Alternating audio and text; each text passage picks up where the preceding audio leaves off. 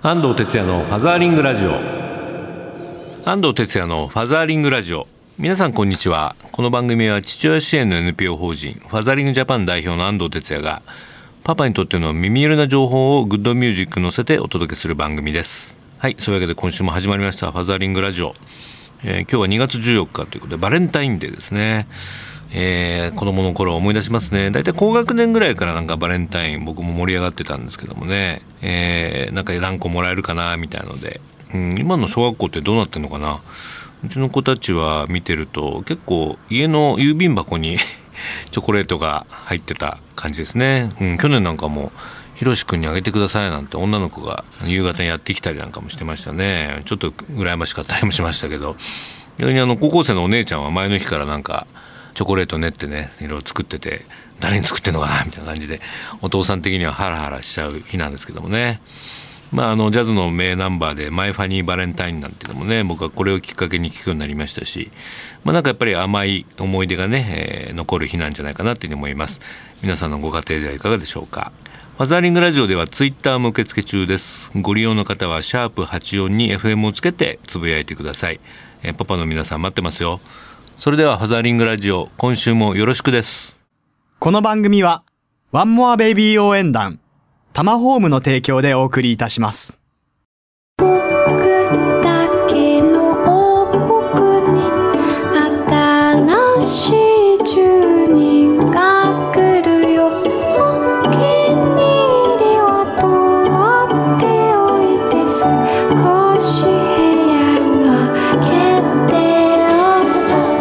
フ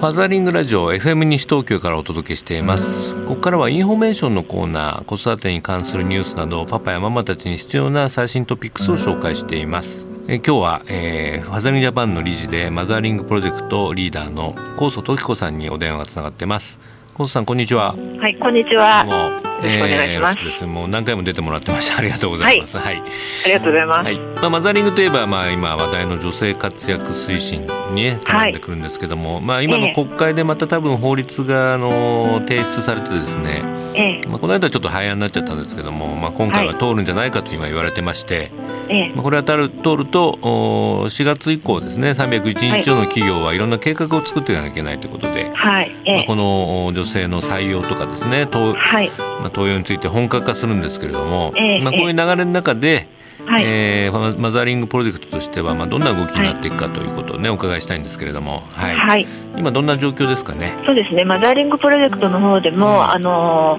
まあ、ロールモデルカフェということで、うん、あの地域のママたちを集めた活動をあのずっとあの継続しているんですけれども。そ、ね。はい、でその、まあ、ママたちの声の中で、やっぱりこう出てくるのが、うん、あの働くっていうキーワードなんですよね。はいであのまあ、育休中でもう一度働くというママもいますし、うん、あとはやっぱりあの妊娠・出産であのそれこそ M 字型曲線ということで、うん、一回家庭に入ってしまってね。そうですね、はい、日にあの、まあ、一旦こうあの仕事を辞めてというようなママたちもあの集まっていただくんですけれども、うん、やっぱりそういうママたちもやっぱり働けるならまた働きたいとい。うような声がすごく多いんですね。はい、ね。なんか3月に江東はい、江東区でママの再就職支援講座がもう定員いっぱいだって聞いてますけどもね。あそうなんですよ、で江東区さんのあの男女共同参画推進センターさんのところでですね、うん、えっ、とまあ2回あの講座なんですけれども、えー、私もまた働きたいと、はい、再就職応援講座っていうのを、うん、あのやるんですが、はい、それがなんかもう募集をかけて2日目ぐらいに、はい、あのもう定員いっぱいになってはい。あのもうキャンセル待ちが10人ぐらいいるっていうふうに噂で聞きましたけど、ね。まあ、それを見込んでね、保育園の今申し込みとかされてる人もいるでしょうしね。そうですね、でも本当にあの保育園のあの入れるかどうかっていうね、判断がこう結構ぎりぎりなので、ね、皆さんこうねドキドキしながらあの結果を待ってるっていう感じのそうですね。そうですね。はい。まあ、ファザージャパン的にはねママだけじゃなくてパパも育休取ったりね して、応援してほしいなと思いますけどもね。えー、そうですね、まあ、このマザリングロールモデルカフェはね、はい、今まで何十回もやってますけども、えー、近々どっか予定はあります？あそうですね、あのえー、と今度ですね2月18日に、うん、もうすぐだね、あの、うん、はい。でそれあの埼玉の方なんですけれども、はいはい、えー、埼玉男女共同参画センター、えーと、ウィズユー埼玉さんというところが、はい、えーと、主催していて、うん、でそれもあの連続講座あの5回全部連続講座なんですけれども、はい。はい、働きたい働き続けたい子育てママのためのおしゃべりサロンっていうのがありまして、うん、でそれの中のあの第4回目がですね、うん、あの2月18日にロールモデルカフェということで、うん、先輩ママの歩く道ということで、あの実際に先輩ママに来ていただいてお話を伺うというような、あの会があの設けられてまして、で私もそちらの方にもちょっと顔出そうかなと思っております。ね、はい。まあ、再就職したいけどねちょっと不安もあるだろうし、あの、実際始まってね子育てと仕事の両立はどうかっていうのをその先輩の話聞くのは非常に重要ですよね。そうですね、やっぱりこう働き始めた時の自分のこうイメージというか生活のイメージがつきにくいので、本当にできるのかなというところがすごく不安になるので、私は体験談としてこうお話伺うと、あいろいろな方法があるんだなということですごく皆さんあのちょっと自信を持ったりとか、あの安心してあの一歩踏み出すことになるかなというふうに思っています。そうですね。はい、まあ、僕も一回ママの再就職セミナー呼ばれたんですけどあの、はい、夫にこう言い出しづらかったりとかですねその働くということをね。そうね、うん、そういう悩みがあるみたいでその、ね、うんまあ、僕の会ではそのパパの気持ちとかね、えー、あのパパにこう言うとあの働くことを、えー、応援してくれるよなんて話もしたんですけどもね。そうですね、うん、もう本当にパパはあの重要なあの共同戦線を張っていただきたいということで、え。ー、もうパパ側がなんかあの生活変えないでお前頑張れるんだったらやれよって言うんじゃダメです、うん、ダメですよね。いやでもママに働きてもらった方がねパパもメリットがあるわけだから。そうですよね。ねまあ生活も楽になるし、えー、自分も子育てにねあの義務じゃなくて関われれば楽しくなってくると思うんでね。えー、そうですよね。うん、まあぜひその本当に同志として、うん、本当本当あの一緒にこう頑張り頑張ろうっていう、ね、ママも頑張頑張ろうっていう、うん、パパも応援してねっていう感じですね。そうですね。まあ、3人の子供を育てながらね働いてた高祖さん的にも、ええ、ぜひねあのそのママたちに応援のねエールを送っていただきたいんですけど、はい、なんか一言あります？ママたちに。本当にあの迷ってるんだったら一歩踏み出そうよって、ね、うん、でなんかあのやっぱりあのやってない時にはああれあこうなったらどうしようああなったらどうしよう、うん、本当にあの、ね、いろんなことが不安になっちゃうんですけれども、はい、やっぱりあのやり始めた中であじゃあこうしようああこうしようこうしようということでやっぱりその場その場でこう、ね、あのパパとも相談しながらクリアしていってほしいなっていうふうに思います。うんはい、そうですね。はい、まあ、一人で全部やろうとしないでね。そうですね。パパと相談してね、ねやってほしいです。で、あの上手に手抜きしてですね。子供とのあの楽しく過ごしながらあの自分もこう働いていただけたらなと思っています。すね、はい。はい。まあ、FJ もイクボスとか通して応援していきたいと思います。はい。ぜひお願いします。はい。というわけで今日のインフォメーションコーナーママの再就職支援についてマザーリングプロジェクトリーダーの高祖常子さんにお話を伺いました。高祖さんどうもありがとうございました。はい。ありがとうございました。はい。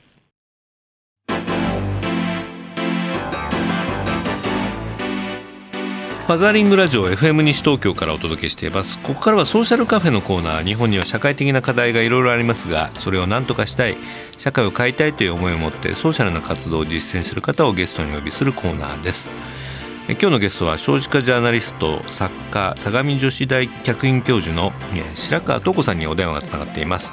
白川さんこんにちは。はいこんにちは。よろしくお願いします、はい、いろいろあの対談とかもこれまでやらせていただいて。ね本当に、はい、あのずいぶん長いお付き合いになりますね。そうですね。はい、はい、あのまあ今えー、いろいろ活動されてますけどあの国の少子化社会対抗委員会でしたっけ？はい、あの新たな少子化社会政策大綱を策定しなきゃいけなくて、うん、もうあと1回なんです、ね、今年度ですよね、これね。はい、そうです。うん、これどんなこと話し合ってるんですか？まあ、要するに本当にもう、あの今人口減少問題ということで、はい、町と仕事とか。あの創生会議とかの方でもいろいろやってるので、はい、まあ、今までは、ね、その少子化対策って少子化の方だけでやってたんですけど、うん、まあ、そういうところと連携してもう待ったなしと。数字的には超やばいよねと、うん、だからかなり思い切ったことしないとねみたいなことはもうすごく話し合われているんですけど、うん、委員の皆さんからいろいろ出るんだけども。委員の皆さんからいろいろ出るんだけどやっぱりそのなかなか抜本的ななんかところまで変わるのは難しいなって、すごく思います、ね、財源がちらちらしたりするんでしょうね。はいそうですか、まあ、あの白川さんといえばねあの山田先生と一緒に婚活をね提唱されて、はい、はい、あのまあ、一大ムーブメントが来たんですけれども、まあ、それも根っこでやっぱつながっているとは思うんですけれども、はい、じゃあどうしたら少子化をね少し改善できるのかということなんですが今どういうふうに思われてます？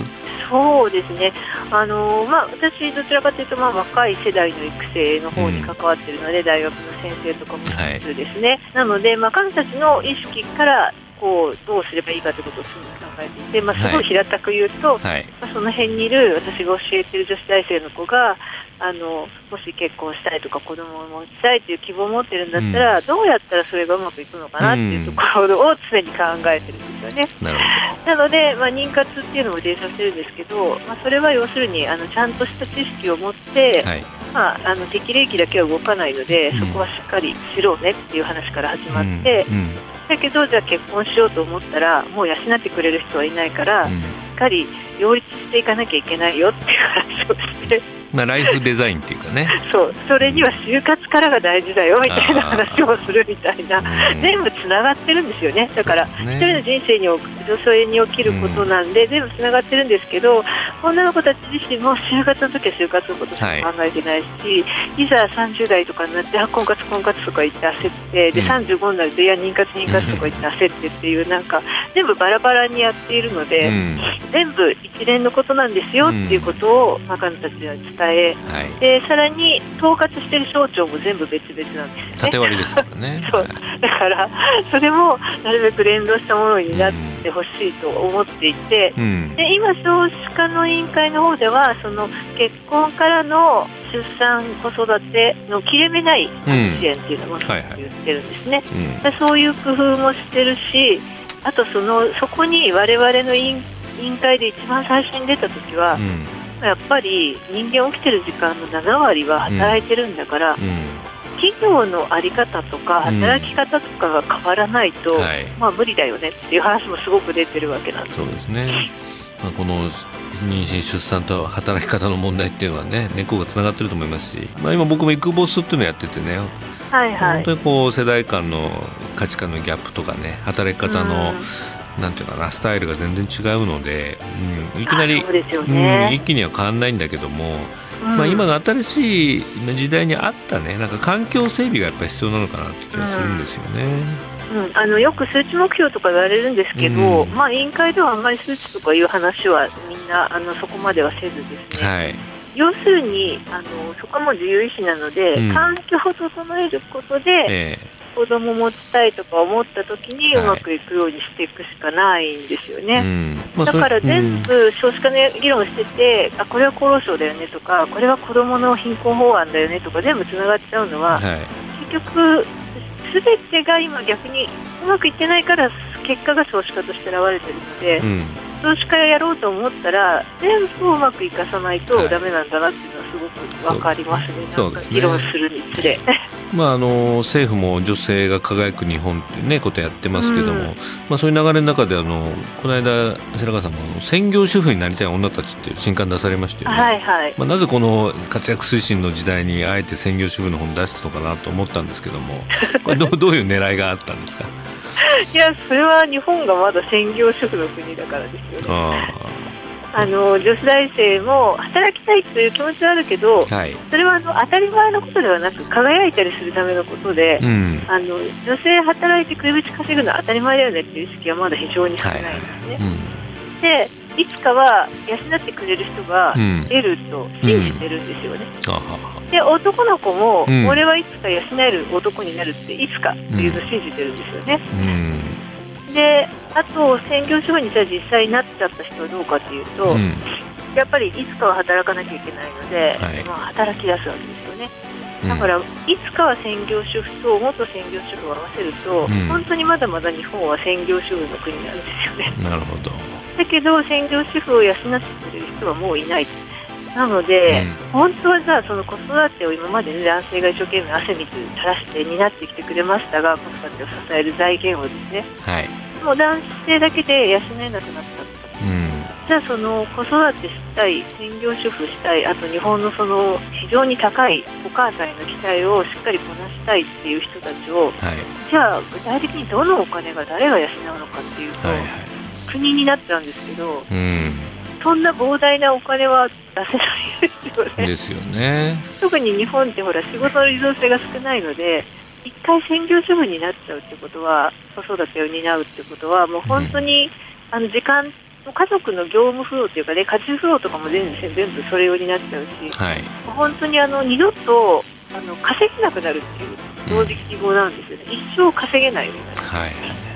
でその重たいことを誰が担うのかっていうところが非常に疑問視していてですね、はい、やっぱりこれはあのゆるゆると専業主婦になりたい人子育ての大好きでお家にいたい人もそうじゃない人も、うん。辛くなく当たり前のように安定して両立していける女性の仕事がないとだめだなという結論に私は達したんですけど どうですか安藤さんいやあの僕はまだ男ですけどね自分も、うん、もうなんか右肩上がりってないなっていうのはもう20年前ぐらいに分かってたし、うん、まあ、自分が家庭持って子供生まれた時にはねやっぱりあの東京東京なんか物価高いところで暮らしてると、まあまあ、2つのエンジンでやらないと。うん経済的に難しいし、でそのためにはあの母親だけに子育ての負荷がかかるのはおかしいなと思ったんでね、うん、まあ、その男性もしっかり家のことやっていかないと、うん、あのまあ、破綻しますよね。大体ね、うん、そうですよね、えー、地方とかもあのじゃあ地方だったら暮らしやすいから大丈夫じゃないっていうのはまたちょっと違ってて、えーやっぱりあの今の女の子ってあの非正規社員の人が地方はすごく多いんですけど、うん、非正規から結婚で昔は良かったんですよね、はい、ただもう今その結婚はそう盤石なものではないって本能で分かってるので非正規からまず非正規社員になりたいくて、地方出てっちゃうんですね。そうすると少子化になっちゃうんですね。全部つながってるってこと。まあ僕も今高校生の娘がいるんでね、はい、そういうことをしっかり 考えた方がいいよっていうかまあまあ、パパとママの姿見ればいいよって言ってるんですけれども、ね、いやそういううちはね私は安心だと思うんですけど 背中を見て育つから、えーまあ、まだまだねその率もまだ高いということですよね。この専業主婦になりたい女たちね今話題はい、話題の本なのでちょっとあの後でリスナープレゼントもねおお知らせしたいなというふうに思ってますので。はい。男性の方にも娘を持つパパにも読んでほしいですね。はい、はいあのファザーリンジャパンの方でも流行らせておきますのであありがとうございます、はい、はい、あのまた少子化対策のねいろんなトピックスを教えていただきたいですしちょっと僕も委員会の行方が気になるんでまたいろいろあのそうですよね。あの、はい、お話あの伺わせてもらえばなと思いますんで。はい。なんかやっぱりね母数の人たちに分かってもらうのが重要なところなので、えー、またぜひお話しさせてください。そうですね。ぜひ、はい、イクボス企業同盟でもね白川さんゲストでお呼びしたいと思いますんで。ありがとうございます、はい、はい、というわけで今日のゲストは少子化ジャーナリストの白川東子さんにお電話でお話を伺いました。白川さんどうもありがとうございました。はいありがとうございました。ソーシャルカフェゲストの白川東子さんの著書「えー、専業主婦になりたい女たち」をリスナーの方1名様にプレゼントいたします。ご希望の方は FM 西東京のホームページから番組からのメスプレゼントというバナーをクリックして応募要項に沿ってご応募ください。E メールをご利用の方は egao 笑顔数字で842アットマークウエストハイフン東京 .co.jp までお送りください。メールのタイトルにファザーリングラジオ白川さんの本係と入力しご住所名前年齢電話番号番組の感想を書いてご応募ください。応募の締め切りは2月28日放送終了後です。当選者の発表は商品の発送をもって返させていただきます。たくさんのご応募お待ちしております。来週のソーシャルカフェゲストはワーママオブザイヤーを受賞した NHK 記者の雲野一子さんです。こちらもどうぞお楽しみに。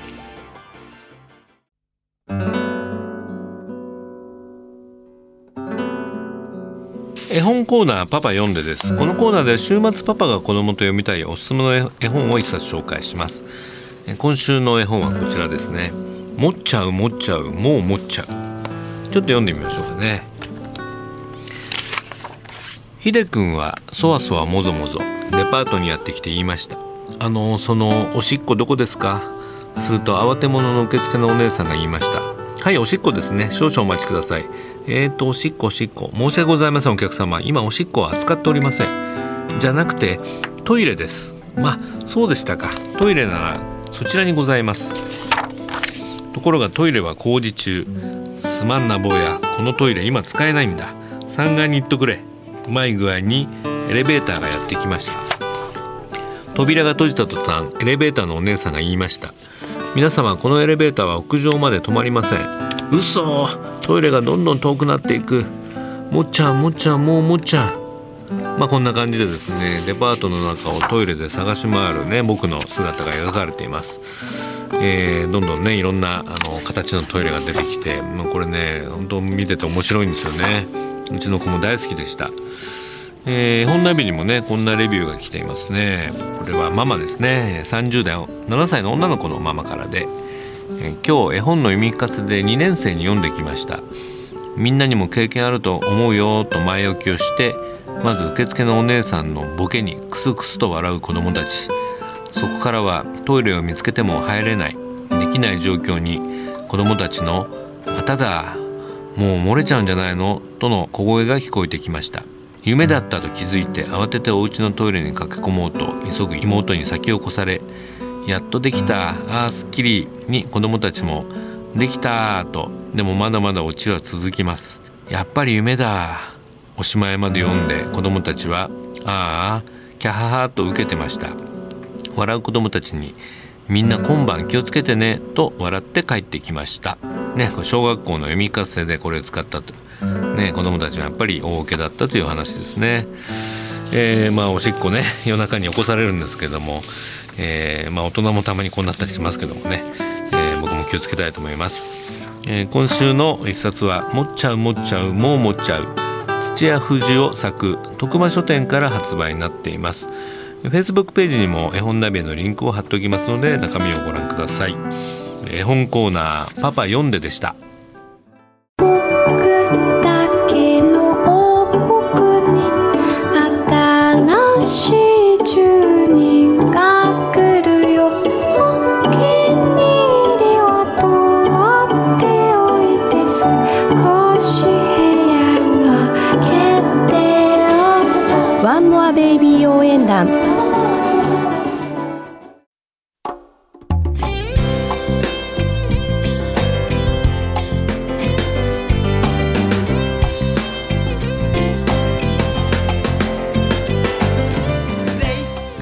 ザリングラジオそろそろお別れの時間になりました。今ファザリンジャパンではねイクボス推進事業っていうのをね行ってますけれども、まあ、だいぶあの定着してきましてね1年ぐらい経っていろいろ動きも出てきました。僕も実は3月1日にあのイクボスの本をね今度出版することになってまして確かタイトルがですね「できるリーダーのメールはなぜ短いのか」というタイトルで、まあ、初めてビジネス書にね挑戦してみるんですけれどもまあ、イクボスになりたい人はねあるいは4月に管理職に就くような方はぜひ読んでいただきたいなというふうに思います。イクボス企業同盟の方もねすで、ー、に13社今加盟していただいてまして、まあ、今年これを50社ぐらいに増やしていく、ね、そのつもりで、えー、また今月もね全国を歩いていきたいなというふうに思っています。まあ、いろいろあの関心のある方はぜひお問い合わせ等いただけたらと、まあ、ファザリングラジオの方でもいろいろ情報をね今後も発信していきたいなというふうに考えています。ファザリングラジオでは皆様からのメッセージやリクエストを募集しています。FM 西東京のホームページからリクエストメッセージのバナーをクリックして必要事項を入力して送信ください。E メールをご利用の方はメールアドレス egao 笑顔数字で842 west-tokyo.co.jp です。番組の Facebook ページもありますのでぜひいいねしてみてくださいね。ファザリングラジオ以上になります。それではまた来週お相手は安藤哲也でした。 Keep on fathering。バイバイ。この番組はワンモアベイビー応援団タマホームの提供でお送りいたしました。